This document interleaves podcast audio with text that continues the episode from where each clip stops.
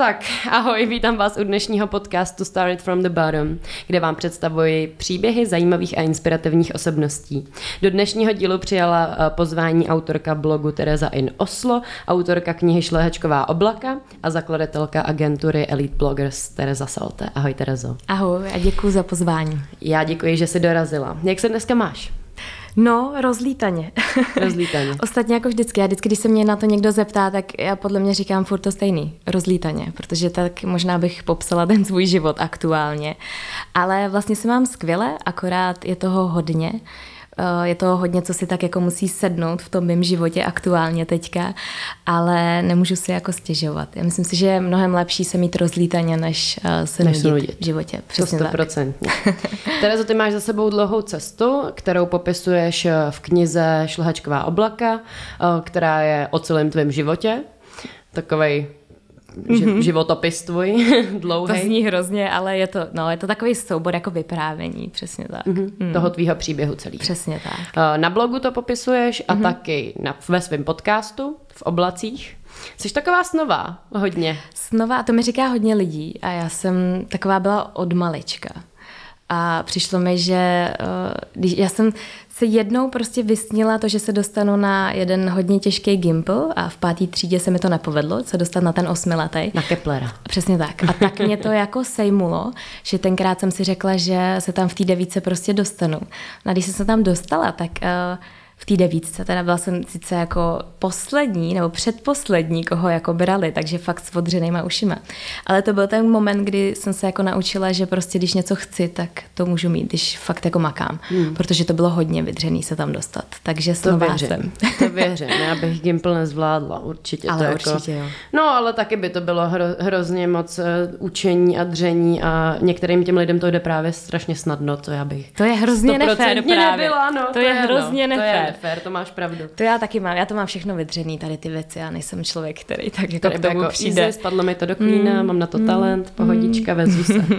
Každopádně, uh, ty vlastně tuhle tu celou cestu popisuješ teda v těchto těch věcech, co jsem teď řekla, proto já bych se dneska radši bavila o tom, co se děje teď, o mm-hmm. agentuře, uh, jestli ti to teda nebude vadit. Nevadí, já tomu ráda Když mluvím. tak mě utni. um, Ty jsi založila agenturu Elite Bloggers v roce 2014, 15, uh, uh, poté, co si rok předtím, rok 2014, vyhla, vyhrála blogerku roku, která uh-huh. se mhm. nám teď taky blíží, uh-huh. jsem na to hodně zvědavá, v kategorii lifestyle. Uh-huh.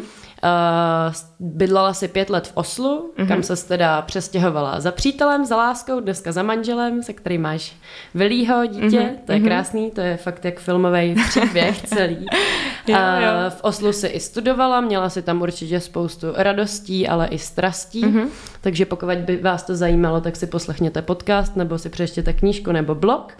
A uh, chtěla by si k tomuhle ještě něco dodat? Zapomněla jsem na něco konkrétního, na něco tak bylo to hodně metaleskum, bleskum pro no, to 100%. ale tak já myslím, že si řekla asi ty nejdůležitější body. Tak to, jsem, to jsem ráda. Vy poté, co jste založili agenturu, tak eh, byli jste první agentura, která zastupovala blogery v Čechách? Mm, blogery ano, ale um, ještě já myslím, že rok před náma založila agentura Get Boost, a který vlastně reprezentovali youtubery. Mm-hmm. Takže myslím si, že my jsme byli tak nějak jako synchroně. Ale my jsme byli první agentura, která vyloženě si pod sebe vzala jakoby tým blogerů, na který do té chvíle moc lidí jako nebo ne, že by jim nevěnovalo pozornost, ale tak všichni byli zaměření spíš na ten YouTube, mm-hmm. protože tam bylo mnohem víc sledujících, mnohem víc peněz, peněz. nebo mnohem, mnohem větší potenciál biznesový. Jak tohle celý vzniklo, tahle ta myšlenka? Mm. No, vzniklo to přesně, jak jsi zmiňovala tu blogerku roku, tak se stalo to, že vlastně eh, jak jsem vyhrála, tak spoustu firem si najednou všimlo, hele, tady nějaká Tereza in Oslo, která přesně prostě cílí na dob, nebo ne dobrou, ale prostě na cílovou skupinu, která třeba nám se hodí, abychom tam promovali nějaký produkt. No a e, poměrně dost lidí mě oslovovalo právě s nabídkama spoluprací. Což já jsem z toho měla na začátku velkou radost. Říkala jsem, páni, někdo chce někdo prostě chce něco dát. někdo chce něco dát, někdo chce u mě na blogu něco promovat ale velmi striktně jsem, uh, jsem byla hodně konzervativní na začátku a vůbec mi vlastně nedávalo jako smysl promovat něco, co mě nedává smysl. A pak vlastně já to vždycky přirovnávám k tomu, že ty lidi mi chtěli poslat prostě pár ponožek mm-hmm. a já jsem o tom měla napsat. Tři články na blogu, sdílet to na Facebooku, na Instagramu. A vlastně nejhorší bod, co tam bylo, tak, že ty firmy po mně požadovaly, abych napsala, že jsem si ty ponožky sama koupila. Mm-hmm. A tohle byl pro mě prostě ten bod, jako, který jsem absolutně nechápala. A fakt nejhorší moment byl ten, když jsem viděla, že dalších deset prostě blogerů si ty ponožky koupí. A fakt prostě mi úplně šumák, že těm svým sledujícím jako lžou a, a to mě hrozně vadilo. A my tím, že jsme bydleli ve Skandinávii, tak jsme viděli, kam ten blogový svět se bude možná ubírat a jak to může být nastavený tak, aby to mělo přidanou hodnotu pro všechny ty tři strany. Aby prostě uh, za prvý reklama byla označená, že je to reklama, aby uh, ti influenceri nebo ti blogeři opravdu za to dostalo, dostali adekvátní ohodnocení. Ne to, že ty firmy je budou tahat za nos a říkat, Gáby, teď je to jedna fotka, mm. tak ti tady pošlu prostě rtěnky a tak. Hned což se stávalo a stávalo se to dost často. Já myslím, že se to stává i dodnes. Myslím si, že jo, ale už to rozhodně není v takovém měřítku, jako to bylo v tom 2015. No a vlastně úplně ten poslední point, který se stal, který fakt nás jako donutil teda, ne donutil, ale prostě, který nám jako vnuknul tu myšlenku udělat agenturu tady u nás v České republice, abychom všechny tady ty aspekty si ohlídali, tak bylo to, že mě oslovila norská agentura, která chtěla vlastně jakoby mě zajišťovat ty spolupráce. A já jsem byla tenkrát úplně nadšená, říkala jsem to Jonimu, a říkám, konečně, jako a někdo mi to bude vyřizovat a budou to ale relevantní nabídky, budou to prostě dobrý klienti, nebo to ponožky a já si budu moc vybrat, který řeknu ano, který ne a tak dále. A Jony tenkrát řekl, to je přesně to, co my bychom měli udělat v České republice, protože prostě ten trh je naprosto jako prožraný a a ty holčiny, ty blogerky v té době, to byly prostě 20-letý holky, který vůbec vlastně nevěděli, jak obrovskou sílu mají. Hmm. Takže my jsme chtěli udělat to, že jsme chtěli vytvořit tým lidí, který prostě budou držet spolu. Nám se taky nelíbilo to, jak prostě ty lidi trošku jako Jdou brojili proti sobě. proti sobě a jak vlastně třeba někdo nabídnul uh, nějakou hodnotu za kampaň a další tři blogerky řekly, hele, ale já to udělám zadarmo. A prostě takhle se úplně se jako ničil ten trh a vlastně uh, prostě bylo to taková, já nevím, prostě to vůbec jako nedávalo smysl. Tak to byl úplně ten poslední point, kde my jsme si řekli, tak jo, půjdeme do toho. Mm-hmm. Ty, jaká je tvoje přesná funkce v Elite Bloggers? Jak vypadá tvoje, tvoje, tvůj den? Můj pracovní? den, no, to se as, asi vůbec nedá popsat jako klasický den, ale uh, moje teďka funkce, jak jsem se vrátila po mateřský, po těch dvou letech, kdy jsem tam byla, nebyla a uh, byla jsem tam tak, že jsem vlastně jako spíš eh, mentorovala, nebo prostě když, když se něco dělo, nebo jsem plánovala různé jako eventy a charitativní akce. Tyhle všechny takové jako hezké věci jsem si nechala. Tak teďka, co jsem se vrátila, tak moje hlavní funkce je to, abych se starala o ten náš tým lidí, protože máme teďka 10 zaměstnanců na plný úvazek mm-hmm. a je pro nás ohromně důležitý mít spokojený tým lidí, který ví, co dělají, mají dobré pracovní podmínky, uh, stýkají se i třeba mimo práci, děláme různé jako mimo pracovní aktivity a tak, což je vlastně jako skvělá pozice mm-hmm. a zároveň hrozně těžká pozice.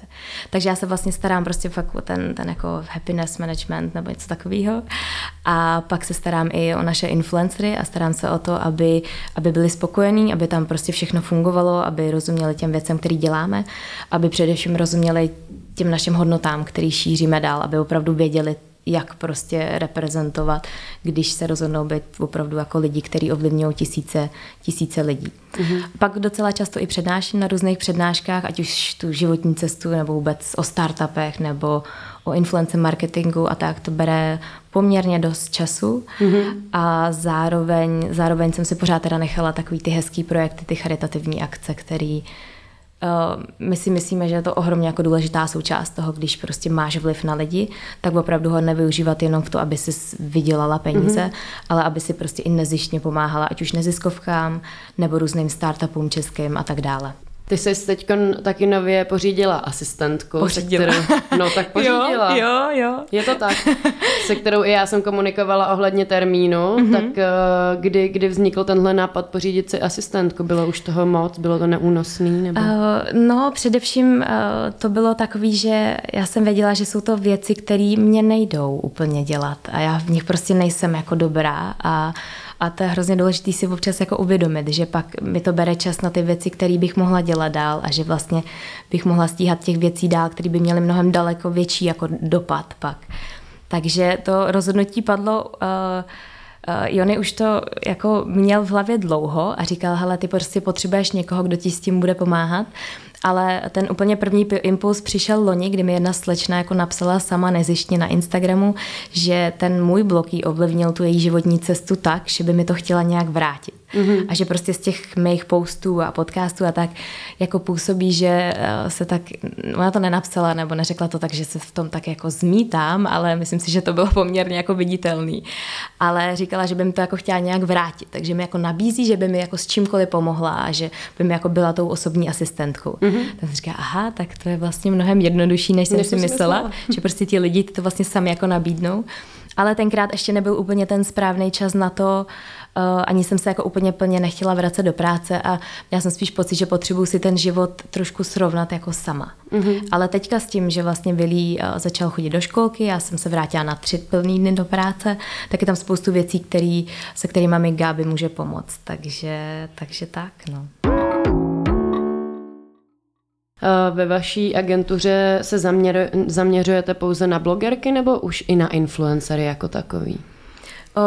Ten vývoj přišel naprosto jako přirozeně a my jsme začínali s tím, že jsme měli tým blogerů, a, ale prostě ta poptávka po influencerech je tak obrovská, že vlastně my uh, jsme v loňském roce měli přes 400 kampaní a to není možné to točit na 30 blogerech. No, jasně tak a to ani nechceme. Prostě mm. jedna z našich zásad je to, že my ty lidi nemůžeme prostě nemůžeme to na ně navalit, protože samozřejmě chceme, aby ty lidi tady byli za tři roky, pokud je to pořád bude bavit. Ne, aby jsme prostě na všech protočili reklamu a, a pak ty lidi by to přestalo bavit vůbec na to. Že jako zmizí ta důvěra, to, kterou už se zmiňovala. Vůbec prostě to sledovat, jo. Hmm. Takže tak nějak přirozeně to přišlo tak, že i ti klienti naši se začali psát, ptát a můžete i třeba zařídit tady tu spolupráci s tady tím influencerem, bla, bla, bla, se sportovcema a, a tak dále. Takže uh, my bez toho, aniž bychom to jako tušili, tak prostě v loňském roce fakt došlo tady k té transformaci toho, že pracujeme se stovkama influencerů aktuálně. Hmm. Ale pořád si držíme ten náš jako core tým, pro který děláme různé workshopy a scházíme se na coffee hours a tak dále. A co jim poskytujete?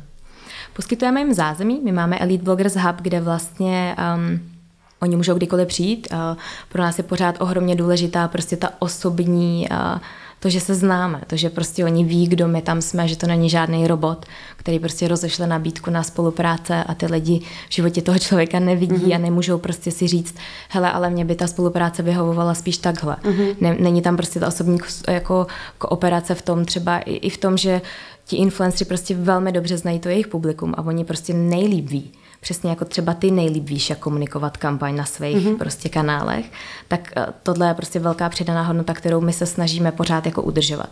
Aby z toho nebyl prostě pure business, ale aby pořád ti influenceri nebo ti blogeři měli prostě do toho aby byly součástí té cesty. Mm-hmm. Takže jim zařizujeme, nebo že jim zajišťujeme zázemí, to prostě to, že je tam nějaký ten uh, osobnější přístup. My tam máme Olympus Studio, kde vlastně oni můžou fotit a je tam plný vybavení od Olympusu a tak dále. A pořádáme pro ně různý coffee hours, různý workshopy, ať už focení nebo nějaké obsaní, nebo vůbec třeba jak se vypořádat s negativními komentářema a tak. Mm-hmm. A vlastně úplně ten kor je to, že uh, oni na nás tak jako přehodí tu práci, kterou oni nechtějí dělat. Takže že, administrativu. A přesně tak, tak. A i to, že vlastně pokud nechtějí být třeba součástí těch schůzek, tak my to vezmeme za ně, protože uh, my jsme se naučili i to, a to jsem si několikrát vyzkoušela, když já přijdu na schůzku jako Tereza in Oslo, tak uh, ti lidi se mnou jednají úplně jinak, než když tam přijdu jako uh, za agenturu mm-hmm. a najednou tam jsou úplně jiné podmínky, najednou to není Teres, tak teď to prostě je to, jako není to, mám pocit, že prostě občas ty lidi tě tahají jako za nos, mm. no, protože, protože asi jako ví, že to jde. Mm. Tak v tomhle se snažíme ubránit, aby to pořád bylo prostě férový. Podle jakých kritérií se vybíráte, koho budete zastupovat? Hmm. Hodně podle instinktu. Ten tam od začátku hrál velikou roli a z toho důvodu, že my úplně si ne, nemyslíme, ani od začátku jsme si nemysleli, že čím víc followerů, tím je to prostě kvalitnější bloger nebo youtuber nebo instagramer nebo cokoliv jakkoliv se to může jmenovat. Takže na začátku hodně hrál roli instinkt a, a to, jestli ten člověk má důvěryhodnost. A to se nedá změřit číslama, přestože jsou na to určitý tabulky, měří se engagement, měří se reach a tak dále. Ale jsou to prostě věci, které prostě my tomu říkáme taková jako magic power. A buď to ten člověk má, anebo to nemá. A pak vlastně, protože my máme obrovský portfolio těch našich klientů a některý klienti mají veliký budgety a některý mají třeba středně velký budgety a některý mají úplně malý budgety, tak my nemůžeme mít prostě jenom jeden typ mm-hmm. influencerů. Takže se snažíme opravdu jakoby jít skrz to portfolio těch lidí, abychom měli různý zaměření, abychom měli různý typy lidí a abychom měli především lidi, který um, který to prostě jako nedělá jenom pro peníze, protože z toho je to všechno strašně poznat a mm.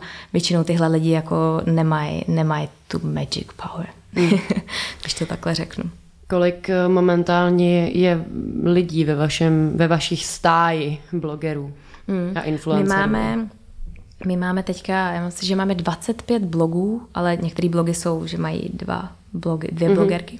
Ale mm, Prostě ta situace se vyvinula tak, že eh, my prostě teďka na denní bázi pracujeme s desítkama, stovkama influencerů, protože prostě nemůžeme ty kampaně točit pořád na těch stejných lidech. Takže v naší stáji máme tady, těch, tady ten set tým, mm-hmm. nicméně prostě pracujeme i s dalšíma influencerama a blogerama, který eh, v momentě, kdy s nimi pracujeme hodně často a kdy jim to vyhovuje, tak jim pak nabídneme smlouvu, jestli nechtějí být reprezentovaný. A jestli prostě ty administrativní věci a ty věci, které je nebaví, nechtějí prostě přesunout na nás a mít spíš víc času na tu tvorbu, protože to je takový jako zacyklený prostě běh a já jsem to viděla u sebe, že najednou, když tě ty lidi začnou oslovovat na spolupráce, tak ty máš radost a říkáš si, wow, někdo se mnou chce, někdo mě chce pozvat na oběd a teď ti prezentuje tu kampaň a všechny nás to bavilo, všichni jsme si tím prošli a teď si připadáš ohromně důležitě, že běháš ze schůzky na schůzku a teď ti vždycky někdo něco, no, někdo ti něco přinese a tak.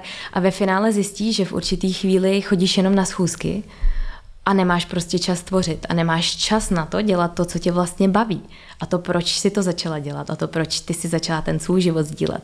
Takže pak se prostě ty lidi dostanou do takového jako presu a, a teď mají nasmluvaný třeba hodně kampaní, ne, nejsou schopní to uhlídat, teď ti klienti jim prostě třeba dávají jedné podmínky a tak dále. Takže pak se to začne tak jako všechno hroutit a přijde mi to, že je to úplně jako klasická věc, co se stane snad nám jako všem. Mm. Takže my se to snažíme ty lidi nějakým způsobem odprostit tady od toho a snažíme se jako hlídat, jaký ty nabídky jim chodí a snažíme se jim to filtrovat, protože je známe osobně a víme, že tenhle člověk by tady do té spolupráce nikdy nešel. Mm. Tak oni samozřejmě jakoby uh, vidí, jaký ty e-maily jim chodí, ale většinou už to funguje na takové bázi, že spoustu času jim jako dokážeme ušetřit, aby mohli dělat to, co je baví. Uh, jaký jsou nejčastější chyby při propagaci na sociálních sítích? A teď myslíš obecně, co se děje hmm, teďka? Jo, jo, jo. Uh, já nevím, mně přijde, že nejčastější chyba je to, že ti lidi prostě o těch spolupracích nepřemýšlejí a že dost často, možná si to lidi ani jako neuvědomují, ale uh, že prostě propagují věci, které jim třeba nejsou blízký nebo se kterými něj, protože mají pocit, že jim nikdo nic jiného lepšího nenabídne. A oni se přece musí nějak uživit. Mm-hmm. Oni prostě musí uplat, jako zaplatit ty faktury a, a nežijou ze vzduchu nebo ze rtěnky a tak. A ale to je jako na svědomí každýho, každýho z nás. No. A je to, je to pak hrozně špatně to vidět, jak to opravdu jako ničí vůbec povědomí o influencerech a Uh, jak prostě masy lidí na to koukají jako pane bože influenceri. Mm. Takže to si myslím, že je nejčastější chyba. Druhá chyba je to, když prostě člověk, když teda už jde do té kampaně, když už se za tu značku postaví, tak, uh, tak není schopný opravdu to jako říct jako tohle se vší grácí. Tohle je spolupráce a já jsem na to jako pišnej, že je to spolupráce. Já jsem pišnej na to, že mě ta značka oslovila. S tím si myslím, že hodně bojujeme a to je obrovský rozdíl oproti té Skandinávii. Protože tam lidi, když mají spolupráce, tak vyloženě prostě prožívají to, hele, teď mě oslová tahle značka a prezentují to tak, že je to přesně něco jako skvělého. Hmm. A u nás mi přijde, že pořád někde v sobě někteří lidi si nesou, hlavně aby na to někdo nepřišel, co by na to řekli lidi a tak. My se za to jako nedokážeme postavit. Hmm. Myslím si, že je to problém toho, že spoustu lidí bere věci, za které se opravdu nedokáže postavit. A, a to je pak průšvih. A vůbec hlavně nechápu ty lidi, kteří je pořád sledují, protože mi to přijde, že to je prostě alfa omega, ta důvěryhodnost oproti těm lidem.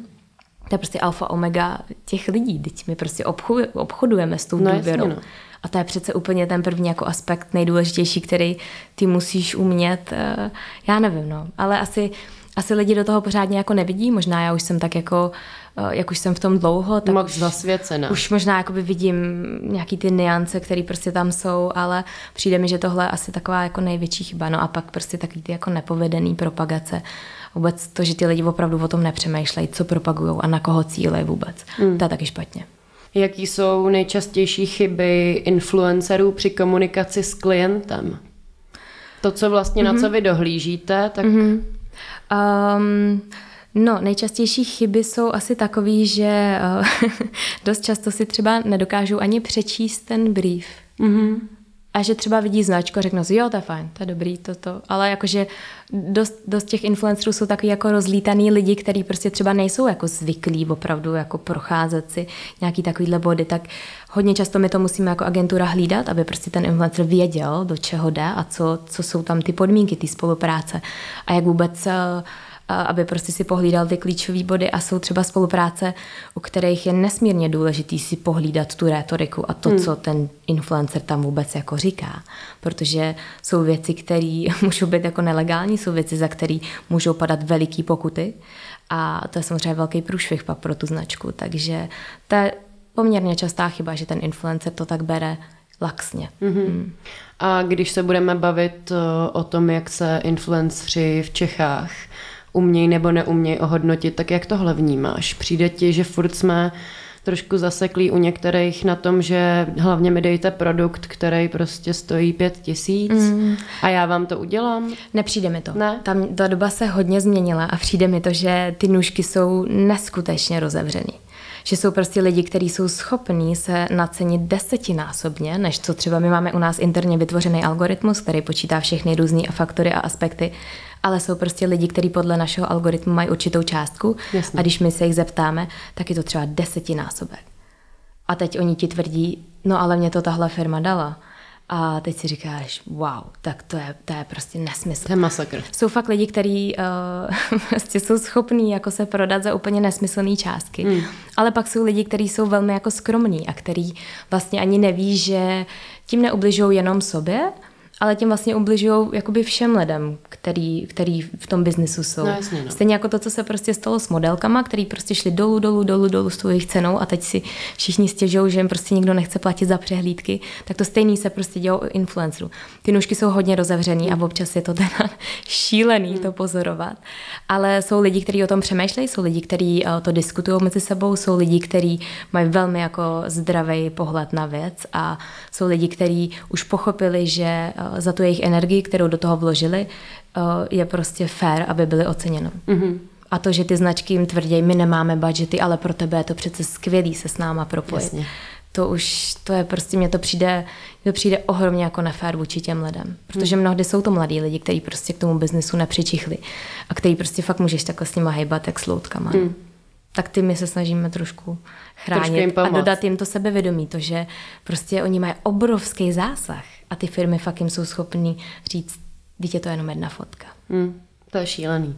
Dokázala by si posluchačům uh, doporučit tři influencery, o kterých si myslíš, že to dělají správně, tak jak to má být? Uh-huh. Prokládají to tím svým obsahem? Uh-huh. Já si myslím, že skvěle a skvělým příkladem jsou holky a kapovstál, který tady jsou dlouho, který o tom skvěle přemýšlejí, který si prošli tu cestu a hodně, hodně o všech spolupracích přemýšlejí. Chtějí mhm. tam mít tu nějakou přidanou hodnotu a jsou si vědomí toho, že chtějí dávat jiný content než jenom komerční content. A, takže ty určitě ty to dělají výborně. Uh, já osobně mám ráda i uh, jako těch lidí je spoustu, ale uh, je jako, já jsem taková hodně jako konzervativní v tom, protože já nemyslím si, že jsem takový jako spotřebitel nebo sledovatel, eh, který dokáže jako vnímat ten trh v širokém měřítku a dokáže prostě, já mám jako pár svých oblíbenců, ale myslím si, že nedokážu jakoby říct tři teďka. Mm-hmm. Že ono je to možná paradox, ale já ani uh, se moc často jako nesnažím jako konzumovat ten content, protože mi přijde, že mě to samotnou ovlivňuje yeah.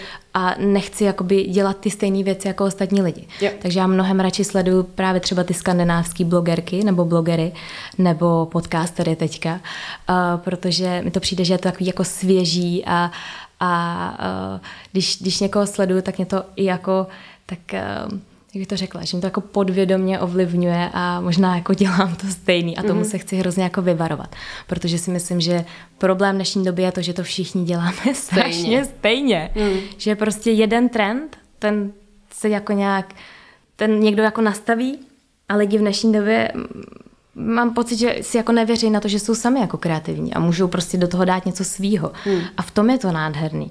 Není to nádherný v tom, že tady teďka bude prostě 50 jako blogerů, který budou dělat úplně to stejný, budou mít úplně stejný design, budou psát o těch stejných věcech. A to si myslím, že možná tomu českému blogovému světu trošku jako chybí. Hmm. To, že my prostě jdeme jako s davem a tohle funguje, tak to budeme dělat taky. Hmm to je škoda, to je velká škoda a my se to snažíme i našim blogerům jako trošku Uh, jo, prostě Trošku nastavovat ty, ty trendy, Trošku, abyste si to každý, aby se to každý nastavoval podle sebe. Jo, ale spíš já si myslím jako do, dodat jim tu odvahu. Myslím si, že prostě lidi nemají odvahu zkusit něco nového, protože ono dost často se stane to, že když ty zkusíš něco nového, tak lidi nemají rádi nové věci. Lidi nemají, to ne. velmi často odsoudějí, a přestože aniž by jako věděli, co se děje, protože prostě takhle je ta naše mysl nastavená. Prostě nás to jako ohrožuje a přichází ten moment buď toho strnutí nebo toho boje a o tom krásně mluví Janka Chudlíková, tady o tom prostě procesu, co se děje v tvým mozku. A prostě lidi nemají rádi nové věci, takže to si myslím, že spoustu z nás jako vystraší a říká si, no tak já radši budu dělat to, co funguje, to, co vidím. Ale je to obrovská škoda. Mm-hmm. Dokázala by se teď říct tři, který to naopak dělají špatně? Nedokázala a nechci. Nechceš. Já nejsem úplně zastánce toho jako pranířovat nebo tak nějak jako ukazovat, hele, tenhle to dělá špatně. Myslím si, že mnohem lepší je tleskat těm, který to dělají dobře. vaše agentura teď, jak jsi říkala, sama rozjela taky podcastový studio. Mm-hmm. A, a teď je taková velká podcastová vlna, tak mi nedovolí se tomu na mhm. chvíli nepověnovat. Já teď uh, se chci jenom zeptat, jak vlastně vznikla tato myšlenka. Mm-hmm. Ta vznikla od Jonyho. Jony má vždycky takovýhle jako Nápady. průkopnický myšlenky, ale zase, abych mu tak jako neholdovala, tak většinou to vzniká tak, že my prostě vidíme, co se děje ve světě a právě v té Skandinávii, právě v tom Norsku a víme, že prostě jsme o pár let jako později a, nebo pozadu, takže víme, kam ten trend prostě bude jako směřovat. Takže ten už to měl v hlavě hrozně dlouho a říkal, hele Teres, to byl zase, on byl vlastně ten člověk, který mě donutil dělat podcast. Teď to zní blbě donutil, ale který říkal, hele Teres, dělej podcasty, je to super, je to nová forma, tebe to bude bavit, je to prostě něco jako zase svěžího, je to něco jiného, je to mnohem těžší, než by se možná zdálo. Takže to byla jako jeho nápad udělat podcastový studio v tom, že říkal, že chce vlastně tu možnost dát i ostatním lidem. My jsme to mohli udělat tak, že bychom si to mohli udělat pro naše blogerky, já bych si tam mohla nahrávat podcast, to je super, ale my asi takový jako nejsme. My chceme, aby uh, jsme dali tu možnost prostě ostatním lidem, kteří třeba nemají tolik peněz na takový vybavení, ale který si to třeba chtějí zkusit a nechtějí si kvůli tomu kupovat prostě mikrofon za několik tisíc. Mm-hmm. Takže takhle to vzniklo. Já teď se dovolím citovat Elite Bloggers podcast bude fungovat jako hybrid mezi produkční společností a agenturou pro marketingový zásah. Budeme se zabývat technickými aspekty podcastů a současně se zabývat komunikací a vyjednáváním s potenciálními klienty. Mm-hmm. A pak tam byl vlastně dodatek toho, že se budete snažit profesionalizovat českou a slovenskou podcastovou scénu a vytvořit komunitu podcasterů. Mm-hmm. Uh, doporučujete vašim blogerkám začít s podcastama kvůli tomu, aby se vám jako nějakým způsobem líp nabízely? To ne. ne. To ne, spíš je to další jako skvělá forma toho, jak se jakoby k těm lidem dostat blíž, protože spoustu blogerek uh, přestalo psát blogy, protože mm-hmm. prostě mají pocit, že ty blogy nikdo nečte. A on, když to porovnáš s Instagramem, tak je to prostě mnohem náročnější přečíst takovýhle dlouhý text. A spoustu z nás bojuje s tím, že my prostě jakoby toho času nemáme moc, kde by ti lidi nám eh, prostě dali ten prostor se vyjádřit. Mm-hmm. A s tím, s tou renesancí toho audia a s tím, jak prostě lidi chtějí poslouchat audioknížky, jak vlastně je to úplně jako úžasná forma toho, jak ty můžeš sdílet něco, co, o čem třeba chceš mluvit. A nemusí to být jenom marketingově zaměřený, může to být prostě oddechový. Stejně jako lidi sledují seriály, tak můžou poslouchat podcast, aby trošku možná vypli, ať už od učení nebo od práce nebo tak. Takže je to spíš jako další forma, kterou se ty lidi můžou dostat blíž k těm jako jejich posluchačům nebo sledujícím. A já jsem to třeba viděla na sobě, že mě to ohromně pomohlo v tom, jak uh, lidi mě začali vnímat. Protože spoustu lidí, když se podívá prostě na Instagramový účet, tak to jsou prostě takové jako výstřižky, výstřelky, myšlenek a uh, i díky nebo kvůli Instagramového algoritmu ty prostě nevidíš všechny ty posty mm-hmm. a tak mhm. dále. A podcast byl pro mě jedna z věcí, která mě tak jako opravdu přiblížila blíž k těm lidem a nesmírně to baví a my jsme chtěli prostě, aby další lidi to zkusili, aby prostě uh, myslíme si, že jako ta vlna je velká a což je naprosto přirozený, mm. protože je to prostě trend, je to světový trend, je to prostě to, co se jako, to už před pěti ro- rokama prostě američani všichni poslouchali podcasty. Ale když vidíš třeba tu poslechovost jako v procentech u nás, tak je pořád 11% lidí, kteří znají podcasty, mm. což je strašně málo. málo. A to, že těch podcastů vzniká hodně, to je podle mě úplně skvělá věc, protože to akorát se stane to, že přivede spoustu nových lidí na tu platformu a lidi zjistí, co to je. Mm-hmm. A prostě nám vlastně všem, který ty podcasty děláme, tak nám to vlastně pomůže, protože každý ten posluchač si najde to, co jeho baví. To a v průměru ty lidi poslouchají šest podcastů, takže to není tak, že najednou budu poslouchat tvůj a nebudu poslouchat no, jeho a tak dále. No jasně. Takže jo, ta vlna je velká. Já si myslím, že je to jako skvělá věc, která se je to naprosto jako přirozený. Je to přirozený i v tom, že Český rozhlas teďka začíná rozjíždět svoje podcasty, udělal podcast no, oni už a to tak roz, dále. Už to vlastně rozjíždí právě hodně dlouho. Nebo jako, jo, že ale podcasty teď... už jedou fakt dlouho pod českým rozhlasem. Jo, jo, Vinohradská 12 už je tady měla stej díl a tak dále, ale teďka uh, se začíná zaměřovat na mladý lidi a začínají to vnímat trošku možná víc, jako aby právě dostali k těm tradičním médiím prostě mladou generaci, kterou oni nejsou schopní oslovit, ať mm. už v televizi nebo tady v těch klasických médiích. Mm. Takže já jsem zvědavá. Jo, to určitě. Jsem zvědavá, já, já kam tomu, se to dostane. K tomu nestavím nějak negativně, jenom uh, mě, mě to zajímá, proto jsem se tě pozvala. Uh, ale vy tady stejně jste komunikovali to, že, že, že se budete zajímat, za, zabývat komunikací a vyjednáváním s potenciálními klientama. Tak uh, mm-hmm. máte v plánu pak do těch podcastů zařadit nějakou inzerci? To přišlo tak spíš... Uh, právě od těch samotných klientů, který vlastně samozřejmě v marketingu prostě pořád hledáš nový trendy, pořád hledáš to, kam, jakým způsobem tu prostě reklamu dát a Uh, spoustu z našich klientů už chce dávat prostě jako propojit vlastně ty jejich spolupráce i do podcastů. Já sama jsem měla uh, asi třikrát už ve svém podcastu reklamu, a vždycky se o tom snažím přemýšlet tak, že vlastně je to něco, co těm lidem jako dodá nějakou přidanou hodnotu. Takže já jsem třeba dělala podcast, kde jsem zmiňovala La Roche-Posay, která je dlouhodobá kampaň a značka, se kterou spolupracuju a právě kvůli tomu, že mě samotný našli rakovinu kůže a já chci prostě těm lidem tak jako uh, chci je nabádat k tomu, aby si nechávali kontrolovat sami znamínka, protože mm-hmm. je to prostě něco, čím to je prostě pětiminutová jako ty, tvůj jako čas, který ty můžeš strávit na to a můžeš prostě někomu zachránit život, nebo oni sami si můžou zachránit mm-hmm. život, což je vlastně úplně úžasná věc, takže to je třeba věc, kterou já jsem prezentovala v podcastu a, a prezentovala jsem to i na dalších různých jiných sociálních sítích a ta síla v tom mluveném slovu je obrovská a díky tomu, že jsem to třeba zmínila a můj podcast má poslechovost mezi 15 až 30 tisíci poslechů, tak je fakt, že prostě několik tisíc lidí prostě došlo a nechalo si ty znamínka zkontrolovat. Mm-hmm. A to pro mě má obrovskou hodnotu a to mi přijde, že je prostě skvěle cílená reklama a jsem na to pišná a chci to sdílet. Mm-hmm. A je to transparentní? Oznámila mm-hmm. se, že jako máš tady spolupráci, dneska se budeme bavit o tomhle, dá se u toho podržet ta transparentnost? Mm, myslím si, že je to něco, s čím my pořád pracujeme. Určitě my chceme nastolit nějakou formu, aby aby to bylo hodně jako jasný a aby to bylo slyšitelný, když už no, ne viditelný. Já jsem zmínila, že je to jako ve spolupráci se značkou La Roche-Posay, teďka tady jakoby zmiňuji tady tu akci a tak dále, a, ale snažíme se nastavit něco, aby pro ty lidi, aby to bylo uchopitelné, aby to bylo vlastně možná jako pro všechny stejný, aby prostě ty lidi v tom neměli zase guláš, jako se stalo to, když lidi začali označovat hashtag ad, hashtag spolupráce, mm-hmm. dávali to nakonec, bla, bla, bla, doprostřed, prostě dávali to mezi tisíc dalších jiných jako hashtagů, tak uh, pořád se snažíme přijít na to, jak to udělat, aby to opravdu bylo prostě transparentní a aby ty, ti lidi to pochopili, že je to spolupráce. Mm. Uh, myslím si, že asi je jako jedna z věcí, která se nabízí, je to uh, zase přejmout prostě trend světových podcastů, ve kterých prostě ti lidi, je to označený nějakou, jako nějakým jinglem a ty lidi prostě jsou na to zvyklí a ví, že tohle je prostě komerční část. Mm-hmm. Na druhou stranu si pořád uh, dbáme na to, aby to bylo, že někomu nebudeme vkládat jako do pusy slova, ale aby to bylo pořád podané jako lidsky a aby ti podcasteři o těch spolupracích přemýšleli. Mm-hmm. Aby prostě řekli, OK, tak teď tady budu dělat tohle, aby prostě pořád to sedělo, ať už k tématu toho podcastu, nebo k tomu životnímu stylu. Což uh, my můžeme dávat určitý doporučení, ale to finální rozhodnutí je vždycky na těch lidech. Mm-hmm. No a tím pádem máš pocit, že se u toho dá podržet ta transparentnost. Jakože teď se tady o tom bavíme, takže ty doufáš, že najdete nějakou tu ideální cestu, jak to, jak to jako udělat. Mm-hmm.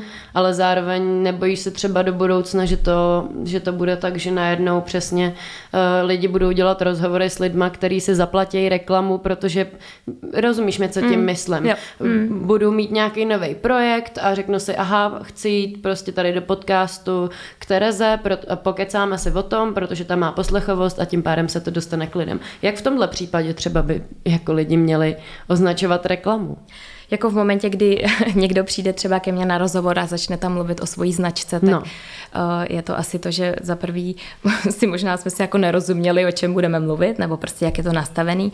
Za druhý eh, je fakt, že ten podcast toho snese hodně, protože vlastně to celé prostředí je velmi jako intimní, ty by nepřijde, že tě slyší 20 tisíc lidí. Nepřijde, prostě no. ty máš pocit, že jsme tady jako jenom my dvě a v tom je vlastně to kouzlo těch podcastů, že lidi dokážou říct mnohem jako víc, než i když třeba je někdo nahrává nebo prostě je to video. Hmm. Uh, takže to se samozřejmě udržet nedá. Ale pak je to na tom, že ty můžeš udělat určitou postprodukci, pokud prostě víš, že v tom jsou věci, které ty nechceš na tom svém kanále publikovat, tak je můžeš buď jako vystřínout nebo to nevydat, anebo prostě na začátku toho podcastu říct, hele, tady se ale objeví prostě placená reklama.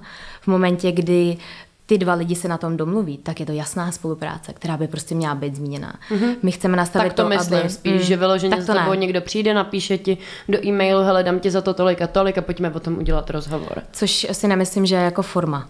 Mm-hmm. Nemysl, nebo je to asi forma, ale v momentě, kdy ty o tom budeš mluvit celý ten podcast, tak no. to je podle mě nevyčíslitelná hodnota. My se spíš bavíme o tom, že vlastně kdyby uh, takhle za mnou někdo přišel, jako třeba přišla značka La Roche-Posay, a řeknu super, tak já vám dám třeba tolik, tolik času v mém podcastu, chci to říct na začátku, nebudu to někde kamuflovat prostě doprostřed, mm-hmm. nakonec, nebo zase my musíme přemýšlet tak, aby ten klient věděl, za co si platí. Jasně. V momentě, kdy prostě řekneš, jo, já to někde zmíním, tak eh, to je prostě taky jako úplně jako nefér vůči tomu klientu. Hmm. Takže my to chceme udělat tak, aby to bylo prostě někde jakoby v té první části toho, ty podmínky budou jasně daný, ten podcaster bude souhlasit s tím, že tam zmíní, že je to spolupráce a takhle to prostě předem musí být nastavený. V momentě, kdy ti někdo přijde do, do rozhovoru a bude se tam dělat self-promo, tak to úplně asi jako Nefunguje. jako není košer. Hmm ale zase neříkám, že to budou takhle vnímat všichni. Mm-hmm. Myslím si, že je tam jako vždycky, jako všude, jako to bylo na YouTube úplně na začátku. Mm. Prostě je to jenom... Nová platforma, která je to se jenom, musí nějak zajet. Je to jenom o těch lidech, jak moc jsou jako svědomitý a jak o tom přemýšlej, ale přijde mi, že ta karma je velmi jako rychlá. Přijde mi, že prostě ti lidi to velmi rychle zjistějí a, a že ta životnost pak těch lidí, kteří prostě do toho takhle bezmyšlenkovitě jdou, tak prostě je krátká. Mm. Nebo aspoň já to tak jako vidím. Tak, vy máte teda tým podcasterů, tak uh jak se vybíráte ty lidi, kterým poskytnete to, aby u vás mohli nahrávat nebo ne?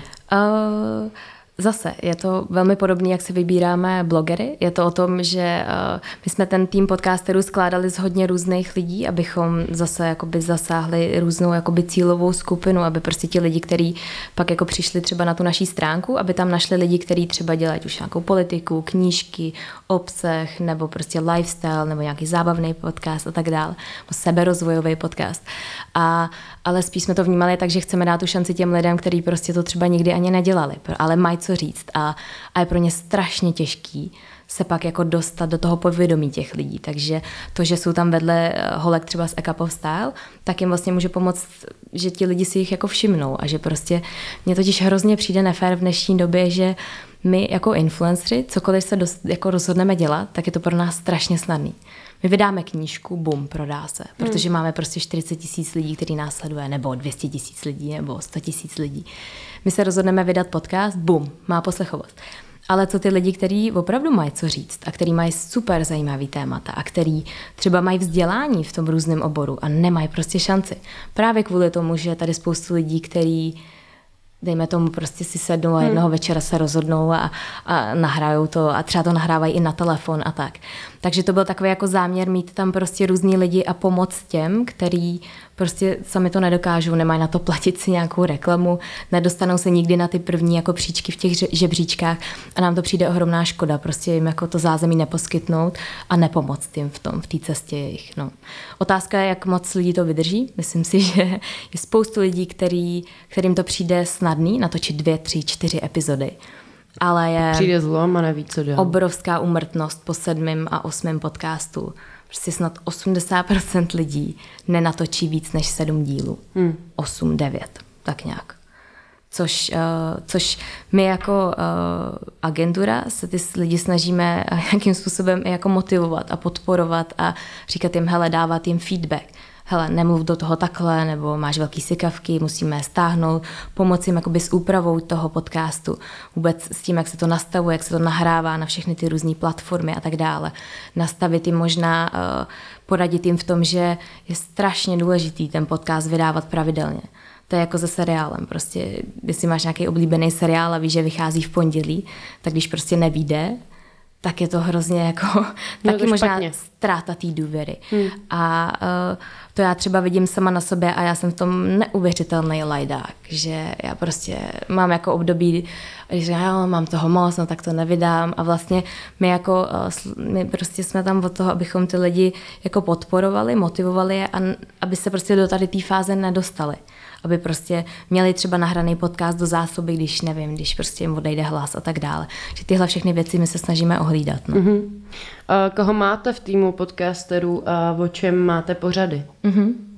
Máme tam třeba, jak jsem zmiňovala, o pejskách, tak máme Terku, která má podcast Pejskárium a úplně úžasně mluví o psech a vlastně to já jsem vůbec jako netušila, kolik tam toho jako je, kolik věcí tam řeší, on tam řeší od cvičáků přes množírny, prostě takovýhle různý jako témata, o který prostě když ti uh, majitelé těch psů jako vlastně můžou to poslouchat i na těch procházkách, mi to přijde naprosto jako geniální myšlenka, mít prostě takovýhle jako podcast o psech.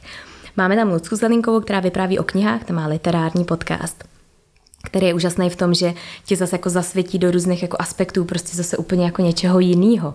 A zrovna ten literární podcast mi přijde jako skvělý v tom, že ti i dá nějaký typy, jako do jakých knížek se ponořit, co za to stojí, dělá tam různě jako rozhovory i s lidma, i s těma spisovatelema a tak.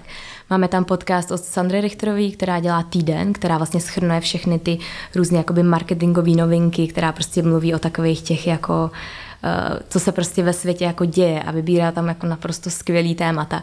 A je to krátký podcast, který ti fakt schrne to, co se dělo v tom minulém týdnu, v tom prostě marketingovém prostředí. A ať už je to prostě od různých jako zvláštních kampaní nebo Game of Thrones, o Burger Kingu, prostě jakou kampaní dělali a tak dále. Máme tam holky z of Style, který teďka nově začali podcast, který jsou podle mě úplně jako zrozený pro to, to dělat. A Myslím si, že jim konkrétně ten podcast ohromně pomůže v tom, že zase ty lidi tak jako vrátí a víc ty lidi je pozná, jaký doopravdy jsou. Mm-hmm. Myslím si, že uh, my všichni, když se o tom bavíme, tak jsme vždycky jako zaškatulkovaný do nějaký prostě naší role. Já jsem Tereza Inoslo, která prostě dělá věci takhle lidi na mě koukají takhle a bla, bla, bla, já mám sny, já se je plním prostě. A vlastně v určitý chvíli tě to začne strašně jako vadit, že takhle na tebe lidi nahlížejí a ty se možná jakoby v průběhu, průběhu toho času trošku jako pozměňuješ, měníš ty svoje jako, uh, měníš to, co děláš v životě a tak. A myslím si, že právě holky z Aka povstal mají obrovskou možnost skrz ten podcast, aby ty lidi je víc jako poznali, jaký doopravdy jsou. Hmm. A nejde třeba v jejich případě už trochu o nějakou jako recyklaci materiálu, kterou popsali na YouTube nebo na blogu?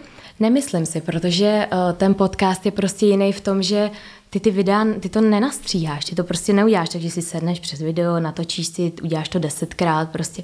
Myslím si, že ten podcast je je, je kouzelný v tom, že je mnohem reálnější, mnohem autentičtější, že se rozpovídáš o věcech, o kterých bys třeba v tom videu možná nemluvila. Proč ne? Proč ne? Nevím, protože já to třeba sama vnímám, že je to víc takový jako intimnější. Hmm. A to je to kouzlo toho, Ale čím že... to je? Čím to je? Teď že... na tom blogu jsou přece taky upřímný, i na Instagramu, jo. i na YouTube, tak jak, čím to je, že najednou jako tady řeknou víc než, než na YouTube nebo na blogu? Nevím, myslím si, že v momentě, kdy to píšeš, tak o těch věcech přemýšlíš. Přemýšlíš o nich několikrát, několikrát si to přečteš, několikrát si to upravíš a tak dále. Jsou lidi, kteří jako napíšou článek a bezmyšlenkovitě ho vydají, což si myslím, že my všichni jsme asi někdy jako udělali. Myslím si, že ten podcast je prostě o toho YouTube jiný, že ty se na to znova jako nekoukáš, ty to možná znova ani neposloucháš. Já třeba své podcasty znovu neposlouchám, protože když jsem si ho jednou poslechla, tak mi to přišlo naprosto hrozný. si to nemůže vydat. Jako. Myslím si, že prostě něco tam je, co se asi nedá popsat. A zase teďka jako citu uh, skandinávský podcastery, který prostě říkají, že je to fakt mnohem jako intimnější, že tam řekneš mnohem víc věcí, protože ti nedojde, že prostě není to jako na kameru, hmm. prostě je to úplně jako jiná forma. Myslím si, že holky i na to, jako na sebe tam toho prásknou víc a že to, že prostě sedíš, jsi jako uvolněná, povídáš si, tak uh, to je ten důvod, proč možná mnohem víc lidí teďka holduje podcastům než třeba YouTubeovým videím mm-hmm. ve světě. Mm-hmm. Ne v Čechách, ale ve světě. Jak moc jste si schopni ohlídat eh, to, že ten výstup těch podcasterů je za vás stoprocentně OK a profesionální. Protože podcasterů máte hodně pod sebou. Hodně mm-hmm. lidí má tvůrce Elite Blogger Podcasts. Mm-hmm. Opravdu to všechno posloucháte, mm-hmm. pro, prochází se, se tím. My máme, my máme vyloženě na to zaměstnance, máme na to Adel a ještě pár dalších lidí, kteří prostě mají na, na starosti to, že kontrolují jak za prvý ten podcast zní, aby, ta profes, aby, ta, aby ten zvuk byl profesionální, aby byl kvalitní, protože u spoustu případů se stane, že lidi můžou mít skvělý content, ale prostě jedeš v metru a neslyšíš to. A to je prostě strašná škoda, protože prostě ty lidi jako pak to nebudou poslouchat, protože to neslyšejí. Mm-hmm. Ne, ne kvůli tomu, že ten content je špatný, a prostě to neslyší. A takže Adel má na starosti všechny tyhle věci, ať už jakože ten podcast fakt jako poslouchá v tom, že ne, že by ho jako upravovala, říká, no tohle řekla blbě. A my se snažíme dojít k tomu, aby ten podcast byl co nejméně jako stříhaný, čištěný, aby byl fakt autentický, protože v tom je ta síla. To, je ta síla. Hm. to není v tom, že prostě ty si tam vystřihneš další tři věty a ne, já to řeknu ještě líp. Prostě to není ono, jako to pak není jako reálný podcast. Mm-hmm. A, ale já sama jsem to takhle dělala. Já když jsem začínala, tak eh, já jsem prostě to chtěla mít skvělý a teď jsem furt něco říkala uh, a ty jsem nahlas polikovala poli, polikovala. Polikovala. Dobrý slovo. Polikala. polikovala jsem taky, ale polikala a měla jsem prostě pocit, že aby pro ty lidi to bylo jako poslouchatelné, tak tyhle věci tam nemůžou být. Samozřejmě je něco jiného, když nahráváš první podcast a když nahráváš 20., 50., tak už určitý věci se jako naučíš.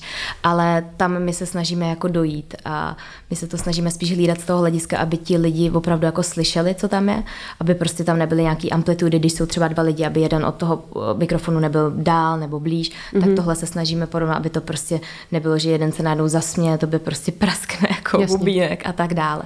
V tomhle. My nezasahujeme do toho kontentu jako takového, v tom maximálně věříme těm podcasterům a to mm-hmm. je mhm. jejich podcast. To není náš podcast. To není to, že my jim tam říkáme, hele, Ale má to vaše jméno. Má to naše jméno, má to váš brand. Má to náš brand, protože to nahrávají u nás ve studiu, protože my se staráme o veškerou tu postprodukci, my platíme veškerý ty buzzsprouty mm-hmm. a mhm. všechny tady ty věci, na které, přes kterými to jakoby nahráváme. Snažíme se prostě o to, aby ti lidi vždycky měli ten jejich pravidelný slot, kdy můžou přijít nahrávat, takže jsme jako vlastně částečně produkční agentura. Mm-hmm. No právě třeba u podcastu The Healthly Types, mm-hmm. myslím si, protože mě to zajímalo s Terezou Hodanovou, je právě za mě je tohle jako hrozně moc potenciál, potenciální podcast, jakože mm-hmm. má obrovský potenciál, protože to samotný téma je strašně silný, mm-hmm. ale Lucka moderátorka, mm-hmm. je to tak, je, je úplně jinak nazvučená než Tereza a mm-hmm. mě to strašně rušilo a vlastně uh, Vadilo mi i to, že bylo trošku z Lucky cítit to, že tu tedy opravdu obdivuje, tak mm-hmm. jako trošku až jí mám pocit podlejza a, a zajímá mě, jestli v tomhle si dokážete tu profesionalitu udržet. Protože já rozumím tomu, že vy jim jenom dáváte studio, ale přece jenom jste, jste oznámili světu, že chcete profesionalizovat mm-hmm. tu mhm. scénu. Tak jakým způsobem to máte v plánu? To je určitě dobrý, nebo dobrý příklad. Je dobrý, že jsi to zmínila, protože zrovna Lucka The Types není už v našem týmu, protože mm-hmm. se rozhodla uh, nějakým způsobem si to dělat sama, protože se rozhodla, že je to možná uh, prostě tím, že bydlí v Brně, tak pro ně je strašně náročný jako dojíždět do Prahy a tak dále. A takže to bylo, to je možná takové, jakoby, že si zrovna vyndala tenhle. Uh, samozřejmě v našem, myslím si, že v tom podcastu je síla, přesně jak už to zmiňuji asi po milion tý, je to ta autenticita. A v momentě, kdy Lucka tu Teres obdivuje, tak mi přijde vlastně jako fajn, aby to tak jako bylo v tom mm-hmm. cítit. Mně prostě nepřijde, že je Ale pak to jako není něco... profesionální. No ale mě, no máš ale profesionální, to není tak, že profesionální a ze všech budou teďka profesionální jako lidi, kteří budou víc rozhovory. Mm-hmm. To není jakoby o tom, to je spíš profesionální v tom, aby ty lidi měli dobré podmínky, ty lidi věděli, jak to, jak to jako jak docílit toho, aby se to dalo poslouchat. Samozřejmě ta tvoje připomínka toho, že možná ty zvuky byly jinak, to je úplně naprosto validní Jo, to se stane, stoprocentně, to, to já neříkám, chápu. že ne, jenom mě to by mělo jít právě, za náma. právě jak to. to jako hlídáte, že mm. máte jich hodně těch podcastů, mm. vlastně si a celkově mě vlastně zajímá to, co, co z vás teda děláte profesionále, nebo mm-hmm. co z těch lidí pod váma mm-hmm. děláte profesionále, mm-hmm. protože jestli to znamená to, že jim dáváte studio, to není profesionální. Mm-hmm. Můžete mít profesionální studio, ale ten člověk není profesionál. Tak Rozumíš ono, tomu, jak to myslím? Jestli se teďka jako točíme jenom na tom slově profesionál, tak to si myslím, že je možná trošku zavádějící. Jako naším cílem není teďka udělat profíky, aby šli dělat rozhovory do Zní českého to rozhlasu. To určitě takhle nebylo myšlený. To bylo myšlený spíš tak, aby vlastně my jsme jim dali nějakou možnost se rozvíjet dál a abychom my jim dali nějaký know-how, mm-hmm. který prostě lidi, kteří nikdy nedělali podcast, tak abychom je tím jako provedli. Mm-hmm. Ale neznamená to, že my vytvoříme tým lidí a ze dne na den z nich uděláme profesionály a to bychom v životě ani... Ze dne na den jako, to ani nejde, to je, to, to, není to je jasný. ani, To není ten cíl, to jako cílem je to, aby ty lidi to bavilo, aby to bavilo ty posluchače a aby samozřejmě ten zvuk byl dobrý, aby prostě ten content byl dobrý, abychom my mohli dát zpětnou vazbu, ale není to nic, eh, určitě si nemyslím, že jsme to jako mysleli v tom smyslu, že najednou teďka tady bude 10 profesionálních Znělo to tak, popravdě. To určitě z toho, nebylo tak toho, myšlený. Z toho mm. článku, který jste měli v mediáři, to tak na mě působilo. Hmm. A právě proto jsem se nad tím hodně pozastavila, protože profesionál je pro mě člověk, který dělá v rozhlase. To je pro mě profesionál. Hmm. Víš, jako... To určitě nebylo takhle Protože myšlený. je to samo sebou hmm. jako profesionál od slova profese. My jsme ale říkali, že ten trh chceme profesionalizovat. Hmm. My jsme neříkali, že uděláme profesionály jako podcasterový. To je podle mě jako, to jsou dvě různé věci. Hmm. Ale jako chápu, jak to myslíš. Chápu, že když si přečteš článek, tak si ho můžeš vysvětlit podle no, proto svýho. Se ptám. A je určitě dobrý, že to zmiňuješ, ale není to náš cíl, není to něco jako, že mm-hmm. pojďte všichni si poslechnout naše podcastery, které jsou teďka nejlepší na světě. Mm-hmm. To určitě ne. Dobře. Je to spíš o to jim dát to zázemí, to know-how a pomoct jim v té cestě a pomoct to dostat jakoby dál mezi lidi. Ty jsi v jednom svém podcastu právě taky říkala, že máš pocit, že ta podcastová scéna je tady v plenkách. Uh-huh. Tak by mě zajímalo, proč si to myslíš, protože tady jako ano, to, že lidi neznají podcasty a že přesně já se bavím s mhm. kámošem a oni se ptají, co je nový a říkám, no nic, furt dělám ty podcasty, oni co, podcast, co, co to znamená? Mm. Spousta lidí nepo, neposlouchá podcasty, ani neví, co to je. Ale, ale podcasterů je tady fakt jako hafo už třeba pět let, mm-hmm. takže je, proč myslíš, že je to v plenkách? Já si nemyslím, že jich je tady za stolik, nebo alespoň... Uh... Bez s poměrem jako bez světovým, tak, tak to ne. No, s poměrem právě třeba s tou Skandináví nebo třeba Amerikou, pořád prostě je tady dejme tomu, já nevím, já když jsem začínala, tak jsem znala podcasterů 10, jako hmm. třetím rokem. Hmm. A v nějakým tom pomyslným žebříčku na Apple Podcast jsme se tam střídali s Petrem Ludvigem a... Petrem Márou. Ten a, začal vlastně až S Petrem Márou ne, ten začal, začal až teďka, teď, ale, ale s Danem Tržilem. A vím, že to bylo úžasný, protože já když jsem vydala svůj první podcast, tak oba kluci mi napsali a říkali, teraz my máme strašnou radost, že jsi se jako do toho pustila, protože to je prostě přesně ono, že my trošku bojujeme s tím, že tady ty podcasty zná tak málo lidí a mě tenkrát to udělalo takovou radost, že i my Češi jako si navzájem jako dokážeme fandit mm-hmm. a že dokážeme jako ocenit, že to není tak, Ježíš, vy jste idioti, že prostě začínáš dělat teďka podcast a tak, ale že je to spíš, že prostě jako podpoříš ty lidi, kteří se do toho pustí a oba kluci mi nabídli, jako že mi s čímkoliv pomůžou, ať mm-hmm. už mhm. prostě uh, Dan Tržil mi dal skvělý feedback a tak dále a mě to přišlo a říkám si, ty tak to je přesně takový to skandinávský cítění, který uh, mi tady občas jako chybělo. A přišlo mi, že je to právě super, že je to v té komunitě těch podcasterů. A fakt si toho nesmírně jako vážím od mm-hmm. kluků. Uh, nemáš trošku obavu, že že vyčerpají lidi ty témata, protože kolikrát přesně, jak vy jste s tím teď začali a, a teď jsou toho všichni plní mm-hmm. a, a nebojí se, že vám třeba časem ty lidi trochu odpadnou, nebo počítáte s tím trochu? No, my uh, určitě s tím počítáme. Jo. Myslím si, že je to naprosto přirozený jev. Jak jsem říkala, všichni mají jako velký oči, že je to prostě strašně jednoduchý a ona to není jako sranda. Hmm. Vůbec to není jednoduchý. A Myslím si, že eh, je to zase naprosto jako přirozený vývoj toho a naopak se prostě jako vytříbí zrno od plev. jako, no, to určitě. Je to jako nutný proto. A Naopak, co já vždycky žasnu, jaký prostě typy podcastů jsou nejvíc poslouchaný třeba v Norsku, tak to jsou uh, prostě lidi, kteří se v životě neviděli, a to je vlastně ta skvělá myšlenka toho, protože ty lidi si nevyprávějí historky, které si tady řekli už před hodinou, nebo se znají od dětství a tak hmm. dále.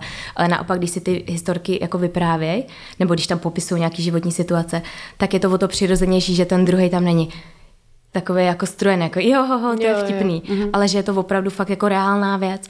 Takže třeba v Norsku jsou nejpopulárnější podcasty právě od lidí, kteří se prostě neznají a který uh, jsou třeba úplně z jiný branže a který prostě třeba jeden z těch, aby byla konkrétní, tak jeden z těch úplně jako nejpopulárnějších.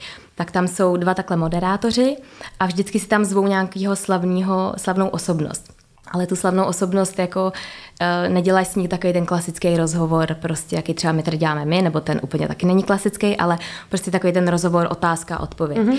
Ale oni tři se musí shodnout na top 3 jakože to máš jako top tři věci a teď si vždycky jako vyberou téma. Třeba naposledy tam měli top tři věci, jak je nejhorší jako umřít. Mm-hmm. A oni prostě mají třeba hodinový podcast a o tomhle se baví a musí se ale shodnout. Jo? A je to, mm-hmm. je to nesmírná jako sranda. Mm-hmm. Fakt je to jako dobrý, protože ty zase ty lidi, prostě, který znáš, jako prostě všichni je znají, tak zase úplně na ně koukáš jako jinak a tohle je fakt jeden z nejposlouchanějších jako podcastů. A tohle si myslím, že u nás chybí. Mm-hmm. U nás prostě všichni dělají podcast formou buď rozhovoru, nebo prostě jako one man show. Mm-hmm. A to je podle mě strašná škoda. Jako proč lidi nepřijdou s něčím úplně novým? Třeba proč přijdou? Proč lidi nepřijdou s tím, že budou dělat úplně jinou formu?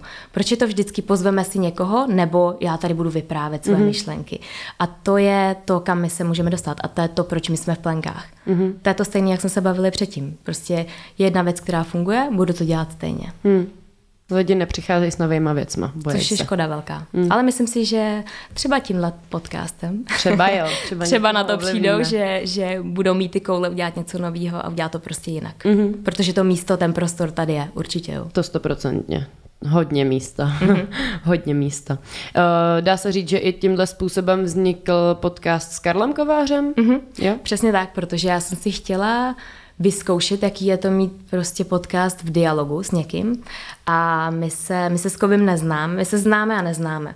My vždycky, když se potkáme, tak jsme schopní si povídat prostě 4 hodiny a stát někde na, nějaký, jako na nějakým eventu, ani jsme si neuvědomili, že tam prostě stojíme 4 hodiny a povídáme si. A tak se nám to prostě párkrát stalo, ale přestože my se jako, nejsme žádní jako kamarádi, nebo prostě než bychom se jako výdali. Hmm. A mě tenkrát, když jsem přemýšlela o tom, že bych chtěla zkusit jinou formu toho podcastu, tak mě právě fascinovala ta forma toho mít nějakého parťáka, který ho neznám, ale zároveň vím, že si s ním dokážu povídat prostě vo všem. Mm-hmm. Ať už je to ať už je to prostě život influencera, ať už je to marketing, ať už je to prostě cokoliv. dětství, jako fakt cokoliv. A zase to byl Jony, jako prostě asi všechno, co on mě v životě dělá, tak on je takový jako nakopávač tady těch nápadů, tak říkal, tak to zkus, jako zkuste nahrát prostě jednu epizodu a tak. A uh, já jsem se toho strašně bála, protože výst podcast v dialogu je něco úplně jiného, než si ho výst jako sám. To je ono. Uh, a myslím si, že je to ještě, ještě je to lehčí, než o to víc výst jako rozhovor. To si myslím, že je úplně mm. jako to. Myslím si, že je strašně náročný. Mm. Fakt se jako umět ptát, dobře se ptát, navazovat, poslouchat toho člověka. Já sama to absolutně jako neumím a klobou dolů, že ty to dáváš, oh, že se do toho pustila. Ale takže takhle to vzniklo. Takhle to vzniklo. A... Proč zrovna Karel?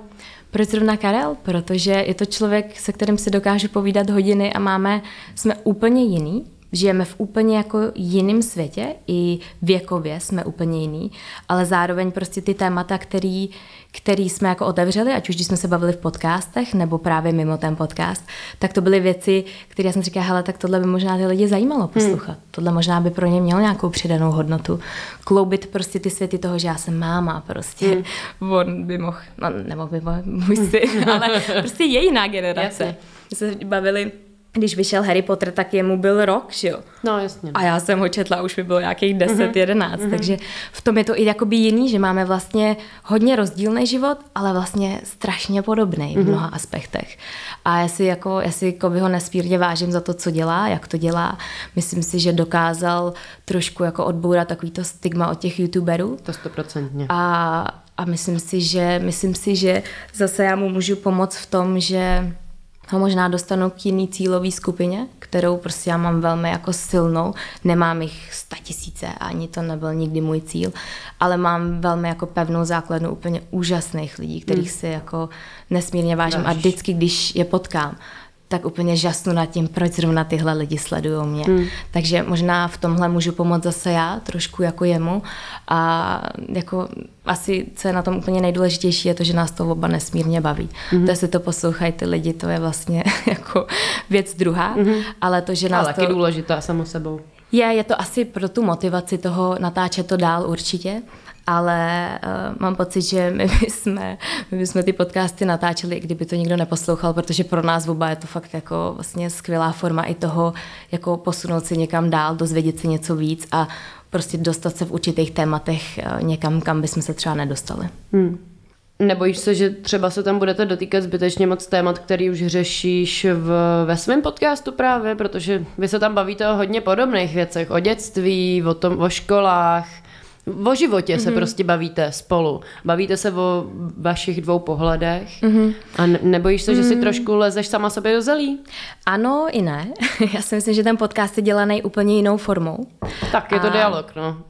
a je to, je to o tom, že uh, vlastně já, já se jakoby nebojím ten podcast, třeba bych si klidně vybrala i úplně stejný téma, protože si myslím, že oba ty podcasty budou něčím jako pro ty lidi třeba zajímavý. Je spoustu lidí, který uh, poslouchá linku, ale neposlouchají můj podcast, protože můj podcast nebaví a to si myslím, že je úplně fair. Myslím si, že ta moje specifická cílová skupina prostě je, nebo teď jsem řekla, že cílová skupina je trošku jako specifická. Myslím si, že spoustu lidí třeba bude bavit ten dialog mnohem víc než ten můj podcast ale je taky spoustu lidí, kteří poslouchají oba a myslím si, že každý má něco jako navíc. A, ale samozřejmě jsem o tom přemýšlela, říkala jsem si, sakra, tak tohle je téma, který bych chtěla dělat já v podcastu hmm. nebo tak. Ale... Sama sebe trošku vykrádáš. um, jo a ne, ale je to samozřejmě náročnější pak přijít jako s novýma tématama, ale ve finále já jsem přišla na to, že Uh, i ta zpětná vazba na ty moje podcasty je, když ten podcast je prostě takový jako od srdce a takový fakt jako naturální, tak je ve finále úplně jedno, o čem mluvím, protože každý ten člověk si z toho odnese to svoje. Mm. A vlastně já dřív jsem nad tím hodně přemýšlela, vybírala jsem prostě fakt jako témata, jo, aby to hlavně mělo nějakou hodnotu, myšlenku a tak. A vlastně mi přišlo, že když jsem se tak moc jako snažila, aby to někam jako spělo, aby to pro ty lidi bylo wow, tak teď jsem se tady něco dozvěděl. Tak vlastně to bylo na úkor nějaký té autentičnosti. A vlastně to, jak jsem si to jako už přes ten rok vyzkoušela, kolik a jaký ty podcasty mají největší poslechovost, tak uh, jsem si tak vyhodnotila interně, že jsou to podcasty, který mají něco v sobě, mají v sobě nějaké emoce a ty lidi fakt si z toho vytáhnou z každého něco. A vlastně většina těch reakcí, jako, eh, který s těma lidma pohnou, tak jsou tady z těch extempore podcastů, mm-hmm. z těch nepřipravovaných, z toho, co se fakt děje v tom našem životě a, a tak. Mám tady poslední podcastovou otázečku, pak se přesuneme úplně krátce na jiný téma. Uh, Znáš podcast Clickbait, který má, mají kluci královi, chlapy Slyšela královi. Mm-hmm, Co, co na to říkáš? Mohla bych tě poprosit o nějakou mm-hmm. reakci na ten jejich, mm-hmm. jejich podcast o podcastech. Jak se na to reagovala celkově? Uh, já jsem slyšela, neslyšela jsem ho celé, to se musím přiznat, že jsem ho nedoposlouchala. Nicméně uh, mě asi na to mrzela možná jedna věc, že mně naopak přijde, že ta podcastová vlna je skvělá pro všechny, že je prostě dobrý, že ty lidi dají vědět dalším lidem o tom, že tady ty podcasty jsou. A stejně jak jsem to už zmiňovala už předtím, mně prostě přijde dobrý, aby uh, ty lidi prostě si jako navzájem fandili a ne se spíš jako zašlapávali. Uh, jedna věc, co mě na tom asi mrzela jako osobně, je to, že kluci šířili věci, které úplně neměly podložený a které úplně nebyly z jejich strany pochopený na základě možná jako jednoho článku a co kde někdo slyšel. Mm. Ale vlastně a paradoxem toho bylo, že si stěžovali na podcasty v podcastu. Tak Jasně. to je asi jakoby jedna věc. Tak já si stejně furt myslím, že teď je ta největší vlna, kdy přesně, jak jsi říkala na začátku, já v tom taky vidím velký pozitivum v tom, že čím víc podcasterů, tím víc posluchačů a tím mm. víc máme i šance my přijít na nový mm. posluchače, který nás budou odebírat. Uh, ale, ale trošku se obávám, nebo obávám, já to slyším, já se snažím čekovat tu podcastovou mm. scénu a aspoň jeden díl si od každého nového mm. tvůrce pustit. Tak mám pocit, že některé ty podcasty jsou takový, no, bez myšlenky, takový Hmm. Teď nemluvím o vaší stáji, ale celkově o těch lidech, kteří začínají dělat podcasty, protože si myslí, že je to strašně easy a když se jenom sedneme a něco tady nahrajeme hmm. a mluvíme o tom, jak jsme, eh, nevím, dvě holky se baví na kafíčku o nějakém tématu. Přijde mi to trochu plitký, ale zase na druhou stranu on člověk taky potřebuje někdy vypnout a poslouchnout si, podívat hmm. se na něco plitkého. To máme všude. To nebude jenom, Jasně. jenom hmm. o skvělém kvalitním kontentu. No. Já si myslím, že ten vývoj tam určitě bude prostě a myslím si, že pokud ty se podíváš i na první videa různých youtuberů, tak no, si jasně. rozhodně nemyslím, že to byl nějaký no, super content no, s přidanou hodnotou. To nebyl. A teď jako nechci nikoho jmenovat nebo tak, ale přijde mi to, že je to naprosto jako přirozený vývoj a ty lidi se tam dostanou a pokud ty lidi bude bavit i přesně tak, jak jsi to říkala, plitkej ten, tak pokud to bude splňovat tu formu toho, že si u toho ostatní odpočinou, nebo si jdou zaběhat, nebo možná je napadne i to natáčet svůj podcast, hmm a třeba to jsou ty lidi, kteří mají co říct. Tak za mě to asi fakt není jako nic špatného. Asi bych úplně nechtěla jako ze své strany soudit a nikdy jsem taková nebyla, že bych říkala, ty tak já jsem začala psát blog, najednou všichni píšou blog prostě je to špatně. Hmm. Naopak, myslím si, že se to hodně oddělí a přesně jak říkáš, mám pocit, že hodně lidí má pocit, že je to jednoduchý. A ono to není jednoduché. Není, no. Ale protřídí se to samo. Přirozený výběr. Tak teď teda zas už z trošku jiného soudku. Ty jsi v Oslu studovala Culture, Environment and Sustainability mm-hmm. na univerzity, univerzitě v Oslu. Mm-hmm. Jak se koukáš na dnešní bioeko rácio dobu? No, je to masakr. Je to masakr, že? je to masakr, jak si, a to je možná, já bych to možná připodobnila právě třeba uh, k té vlně negativity vůči těm podcastům, že co mě třeba osobně na tom vadí nejvíc, je to, že když se někdo jako snaží něco dělat, tak to ostatní schodí. Tak to ostatní schodí. Hmm. A vlastně mi to nepřijde úplně jako fair vůči těm lidem a nepřijde mi to, že ty lidi, kteří to schazují, jsou ty lidi, kteří to jako věří. Hmm. Přece je skvělý, když někdo jako se napíše snaží. a snaží se a těm lidem by se fakt mělo tleskat. Hmm. A to, co se teďka děje kolem Grety Thunberg, je naprosto nesmysl. To je nesmysl. A absolutně, to nechápu. Taky fakt ne. to nechápu. Taky to nechápu. Ale jenom to jako, jenom prostě to ukazuje tu naší jako společnost a toho, hmm. jak asi všichni máme nějaký své ego a chceme to být my, který to dělají nejlíp. No jasně. Chceme to být my, který žijou zero waste a nemají nikde kelímek. Ale doháje, když ty lidi se snaží a chtějí to re, jako redukovat, ten, ten, prostě tu spotřebu toho, tak není to přece jako movement, kterýmu bychom my měli tleskat a nejem říct, ty jsi idiot, ty jsi tady měl jako Stejně nic nezmění, že si tady nevemeš bačka. A tomuhle já nerozumím. Tomu taky Ale myslím si, že to dost jako mapuje podobnou situaci jako s těma podcasterama. Hmm. Co v rámci třeba eh, agentury? Hmm. Zaměřujete se teď na tohle téma? Snažíte se to aplikovat do nějakých, eh, do nějakých kampaní? Protože tohle to, co my v obě děláme, mm. ať už ty v pozici jako zastupující nebo, nebo blogerky, tak je to konzumní záležitost. Mm-hmm. Snažíte se na to nějak hmm. brát zřetel? Gáby, jo a ne. Hmm. Ono, my jako nejsme prostě rodiče těch blogerek. Hmm. My nejsme lidi, kterým říkají, holky, pojďte a teďka budete dělat Jasně. jenom dobro. My můžeme dávat rady, my můžeme doporučovat, my můžeme jasně nastavovat pravidla, co se týká značení spoluprací, ale my nemůžeme diktovat, jaký spolupráce si budou vybírat a mm-hmm. proč. Samozřejmě, kdyby to bylo jako na mě, kdybych jako já si tam mohla dělat, co bych chtěla, tak ta agentura už není, protože to prostě zkrachuje. Jasně. my, ne, my nebudeme schopní prostě eh, pak uplatit ty lidi, kteří tam jsou, prostě celý to pak jako by spadne. Hmm. Je to pořád biznis. Je to hmm. biznis, ve kterém my se ale snažíme myslet jako lidsky. My fakt můžeme dát různý doporučení, děláme různý workshopy.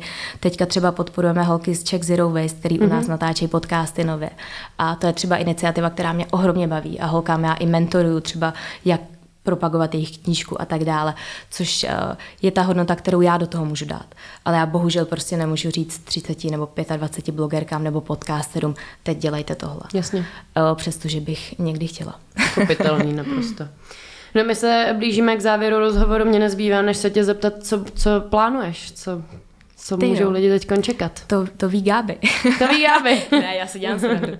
Ne, my teďka poměrně uh, pracujeme na tom, abychom přeložili tu knížku do norštiny, mm-hmm. Šláčková oblaka, protože jsme navázaný na jedno vydavatelství v Norsku, který o to projevilo velký zájem a nějakým způsobem se to snažíme dostat tam. Takže to je velký, velký sousto. A myslím si, že to bude úplně jiná liga toho. Hmm. Protože já jako influencer, když vydám knížku tady, tak je to strašně jednoduchý. Hmm. Já bych mohla napsat naprostý nonsens. No jasně, ale pár, to koupí. pár lidí by si to koupilo. Asi by se to nedostalo do takových jako širokých kruhů, jako se dostali oblaka, ale ta výhoda v tom, že prostě máš ten zásah, můžeš to použít téměř na cokoliv. Hmm. V tom Norsku já absolutně zásah nemám, takže tam to bude úplně jiný, ale těším se na tu výzvu. Myslím si, že to bude velký a bude to sakra náročný. Ale třeba, kdybyste to koupili už jenom jako Jonyho příbuzný, tak už je to třeba dobrých 100 knížek. No, tak výborně, to krása. tak to je akorát. Tak my budeme držet palce. Ještě můžeš lidem říct, kde tě můžou sledovat? Jo, děkuju. Můžou mě sledovat. Uh, asi možná nejlepší je poslouchat podcasty. To si myslím, že jsme tady zmínili několikrát, mm-hmm. takže si můžete poslechnout podcast podcast v oblacích, nebo podcast Linka s Karlem Kovářem, a nebo mě můžete sledovat na Instagramu jako Tereza in Oslo. Případně, kdybyste měli radši dlouhý články, tak si přečíst blog terezainoslo.cz a nebo si koupit, přečíst, Knížku. půjčit šláčková oblaka. Mm-hmm. Tak jo, já ti moc krát děkuji, mě najdete jako Gab Gab Gaby na Instagramu i na Twitteru, uh, sledujte Go Out, sledujte nás uh, na Facebooku, na Instagramu a taky stahujte naší aplikaci, kde můžete kupovat lístky na kulturu, uh, choďte ven, mějte se krásně a nahrávejte podcasty. Díky za pozvání. Já děkuji. Tak ahoj.